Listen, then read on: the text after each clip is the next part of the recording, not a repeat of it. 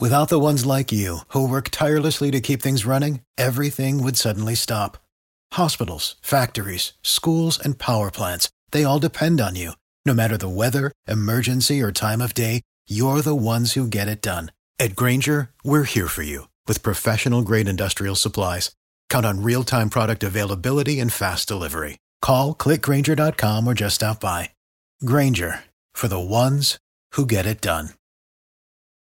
This podcast is sponsored by Talkspace. May is Mental Health Awareness Month, and Talkspace, the leading virtual therapy provider, is encouraging people to talk it out in therapy.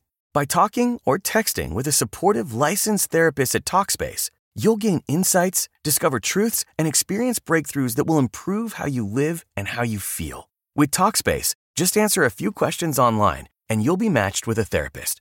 And because you'll meet your therapist online, you don't have to take time off work or arrange childcare. You'll meet on your schedule, whenever you feel most at ease. Plus, Talkspace works with most major insurers, and most insured members only pay a $25 copay or less. No insurance? No problem. If you want to make progress toward a mentally healthier place, Talkspace is here for you. Now get $80 off your first month with promo code SPACE80 when you go to Talkspace.com.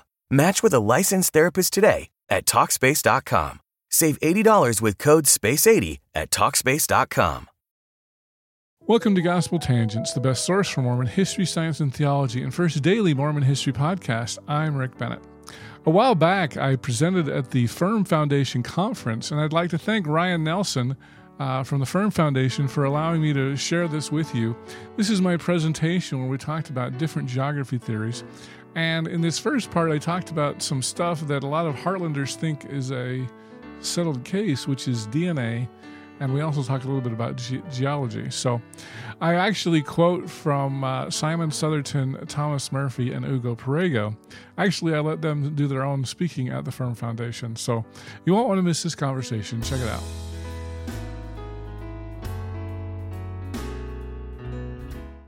All right, I'm glad to be here today. Um, Rod and I have a couple of things, or one thing that's in common. We love to talk about the Book of Mormon, especially Book of Mormon geography theories. The difference is Rod thinks there's one and only true theory, and I like to talk about all of them. There's like, we're going to go over about 16 today. Um, I actually gave a presentation like this about a year ago, and I've found about five new ones in the last three or four months. So this is going to be new. Uh, some of these are so new that I don't even know that much about them. So, anyway, um, before we, we go into that, uh, I want to talk a little bit about the main categories of theories. We kind of have internal theories, the old world, which is a little bit more expansive than, than uh, I think most people go into, the new world, and then the theory that I find least interesting, but the ones who aren't believers in the Book of Mormon, Joseph made it up. So I will give a, give a nod to them just to know that I'm covering everything here, so including that. Um, before we jump into these theories, one of the things I'd like to do is talk a little bit about some considerations that I think most people don't spend a lot of time uh, talking about. And uh, I had Jerry Grover on. He's actually speaking tomorrow, I understand, here at the Firm Foundation. He has a book, a fantastic book called Geology of the Book of Mormon. And so the idea here is most, most people haven't looked at the Book of Mormon from a geological point of view. And so Jerry does that. He's got a background in geology. Um, I'm going to tell you, I'm going to be giving pros and cons to all the theories. Uh, personally, I am not married to any one theory. I just think it's a fun thing to talk about. And um, so Jerry uh, thinks that, you know, in, the, in 3rd Nephi, the destruction, um, in, in, order to explain the mists of darkness and the earthquakes and everything, he believes that. Uh, that sounds a lot like volcanic activity. If you remember Mount St. Helens, big ash cloud. Um, he says actually it took a lot of Mount St. Helens to do what happened in the Book of Mormon. And so he actually, you know, Mesoamerica, I think people are kind of familiar with that. We'll, we'll talk about that in a little bit. He thinks that's actually a best fit. Uh, it has the number of volcanoes and fault lines um, there's another theory that we're going to be talking about today the Yucatan Peninsula. And he says that's the most seismically stable area in Central America. Um, I did ask him about the Heartland theory. You know, the Heartland, you, you all, most of you here are Heartlanders. Um, he doesn't think the New Madrid fault fits geologically with the destruction found in the Book of Mormon. So I'm just kind of giving you guys a little preview on that. But um, you know, a lot of people have asked him, let's let's look at at some of these other uh, theories. You're going to see. I've, i think I have 16 of them. Um, and he says, well, it takes a lot of work to actually go through and look at all the papers on volcanoes and that sort of thing. So I've got a link to his book here. Um, if you want to test any theory, the Heartland theory, Baja, Malay, all of them, um, you can kind of use his book uh, as, as a guidebook. Another consideration that I think uh, people don't pay much attention to is languages. You know, if we believe that Lehi came to America, there should be some semblance of, of Hebrew. And so Brian Stubbs has written a book called Changes in Languages from Nephi to Now. And um, so once again, it's kind of geographically agnostic. Um, he claims that Ute and Aztec languages, known as Uto Aztecan, bear a lot of similarities to Hebrew. Now, Ute and Aztec people are in the southwest of the United States. Doesn't really match any uh, current geography theory, perhaps Baja. We'll talk about Baja here in a little bit. But I, I believe that uh, language of Native Americans and, and any matches to Hebrew is a very under, understudied area of the Book of Mormon. Um, and I will even, you know, mention I mentioned this to Brant Gardner, who's a, a big Meso proponent, and uh, he didn't like Brian's work mainly because he it didn't match with Meso. So the idea here is Jerry and, and Brian are two people who are not really here to back up any one theory, although I will say Jerry kind of leans towards Meso. Um, but uh, these are these are things that I think are two two understudied areas here of the Book of Mormon. Now I know a lot of Heartlanders um, really like we you know DNA is, is a big issue with the Book of Mormon. A lot of people are saying there's no DNA matches uh, to Native Americans, and uh, I know Rod has been a, a, big proponent of the X2A. And one of the things I love about Rod is, you know, and, and also Jonathan Neville, he, wants people to have open ideas and open um, thoughts about these. And so he's allowing me, and I thank you, Rod, for giving a contrary point of view. And so I've got a, a little video. This is Simon Southerton. Um, he's he's a former believer. He, he doesn't believe anymore. But uh, he takes issue with um, the X2A, and so I'm going to let, uh, hopefully, you guys will be able to hear this, uh, Simon, from his own words, uh, talk about the X2A uh, DNA match here. The, the X is a name for a huge cluster of very ancient, it's a very ancient family of mitochondrial DNA lineages. So there's an X1 branch, two major branches, X1 and X2. And then in the X2 branch, there's X2A right through to J, I think is, is the last one. And it's in the X2A or the X2G lineage that native, we find in Native Americans, mostly X2, X2A. And uh, all of the other X2 lineages are in Eurasia somewhere, and one of them is amongst the Druze and, and that's the one that Meldrum has paid all his attention to. It is unrelated, it is very distantly related. They, they, they share a common ancestor about 30,000 years ago. So his claims are completely wrong. The X2A lineage in Native Americans has been there since um, the original founders. Ugo Perego's done some beautiful work on the X lineage and he's found that it's arrived very early on same time. Okay, so you're saying that the X2A that's in North America got here before Lehi did? Yeah, well, allegedly. Yeah.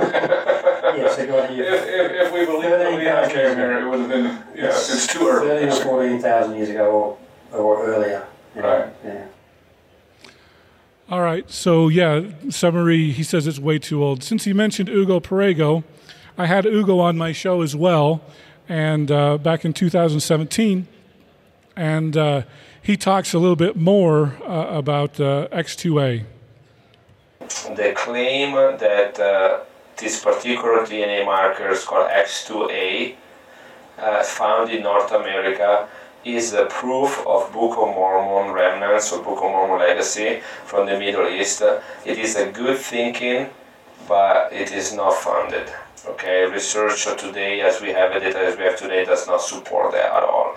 In fact, are you familiar with the Kennewick Man? A little bit.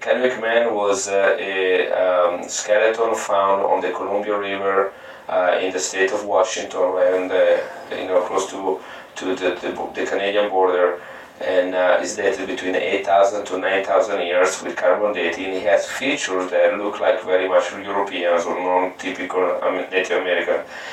A few years ago, the whole genetic sequence was done on him, and his DNA is Native American, and he belongs to X2A, which is the same marker that uh, is the one that Rod Meldrum says is for the Great Lakes, but it's found in uh, on the west northwest coast, close to the Beringia passage, right? It is the oldest X2A found in America, meaning all the others are a subgroup of that one, so it's been here the, the longest, right? Is that the 8 to 9,000. His autosomal DNA is all Native American, so it's not European, right? But he has this X2A. And so what is and, and besides X2A has never been found in the, in the Middle East. Other X lineages have been found in the Middle East, but not this particular one. And X2A is now younger than the Middle Eastern lineages, meaning it did not come from them genealogically, right? Uh, we call it phylogenetically in uh, in uh, um, in genetics, which means genealogically you, you have a father and you have a daughter, a daughter or a son. You never have the son in, a, in, a, in your pedigree before you have the father. Does that make sense? You, you, you, there is an order of. Uh, so the X2A in America is now a daughter of the X's in, uh, in the Middle East. As of today, they've never found any X2A in any other part of the world but the Americas and because of the Kennewick man has these features, it seems to me to point more toward uh, a Beringia arrival like the others. In fact, we are publishing a new paper um, with a group in um, at the University of Illinois on uh, ancient X2A samples found in Alaska. Okay. Of course, Ugo was the one who uh, wrote the Gospel Topics essay. He's a population geneticist. Uh, I'll just add that as well. And then finally, I know I've been hitting the, the DNA hard. Uh, my last expert here is uh, Dr. Thomas Murphy, um, who t- uh, taught at Edmonds College up in Washington. Basically, there's this there's a branch of uh, the X lineage called X2A uh, that is unique to Native Americans. and this X lineage, there are other branches of X lineage that are found in uh, Europe, in Asia, and in Africa. Uh, and Meldrum keys in on uh, that and, and calls it European DNA or Middle Eastern DNA. Well, yeah, it is found in the Middle East, but it's also found in Europe, it's also found in Asia, it's also African. You could call it African DNA. Uh, but that doesn't help his story, right? Well, that would help with the black Lamanites, right? Yeah, right. And so, uh, so he he tries to present this uh, these other branches of the X lineage uh, as somehow evidence that there were people of uh, Middle Eastern ancestry or ancient Near East ancestry in the Americas. That's not what the DNA evidence shows. That those are separate lineages that never came to the Americas. The only lineage that came to the Americas is that X2A. Uh, and it is uh, X2A, you know, separated, if I remember the dates right, about 40,000 years ago, if I remember right. Which is a little earlier than Lehi, right? Yeah, yeah, I mean, way, way earlier. So, anyway, those are some, some things that I just wanted to, to bring up uh, off the top. I hope you enjoyed our conversation about geology and DNA in the Book of Mormon. In our next conversation, we're going to talk about some old world geography theories. Let's talk about the Jaredite crossing. This was something I just found out on Monday. I just added this slide this morning, literally this morning. Um, and there's a guy named Blair Bryant. I believe he's a Community of Christ member. I might, he might not be, but I think I'm pre- pretty sure he is.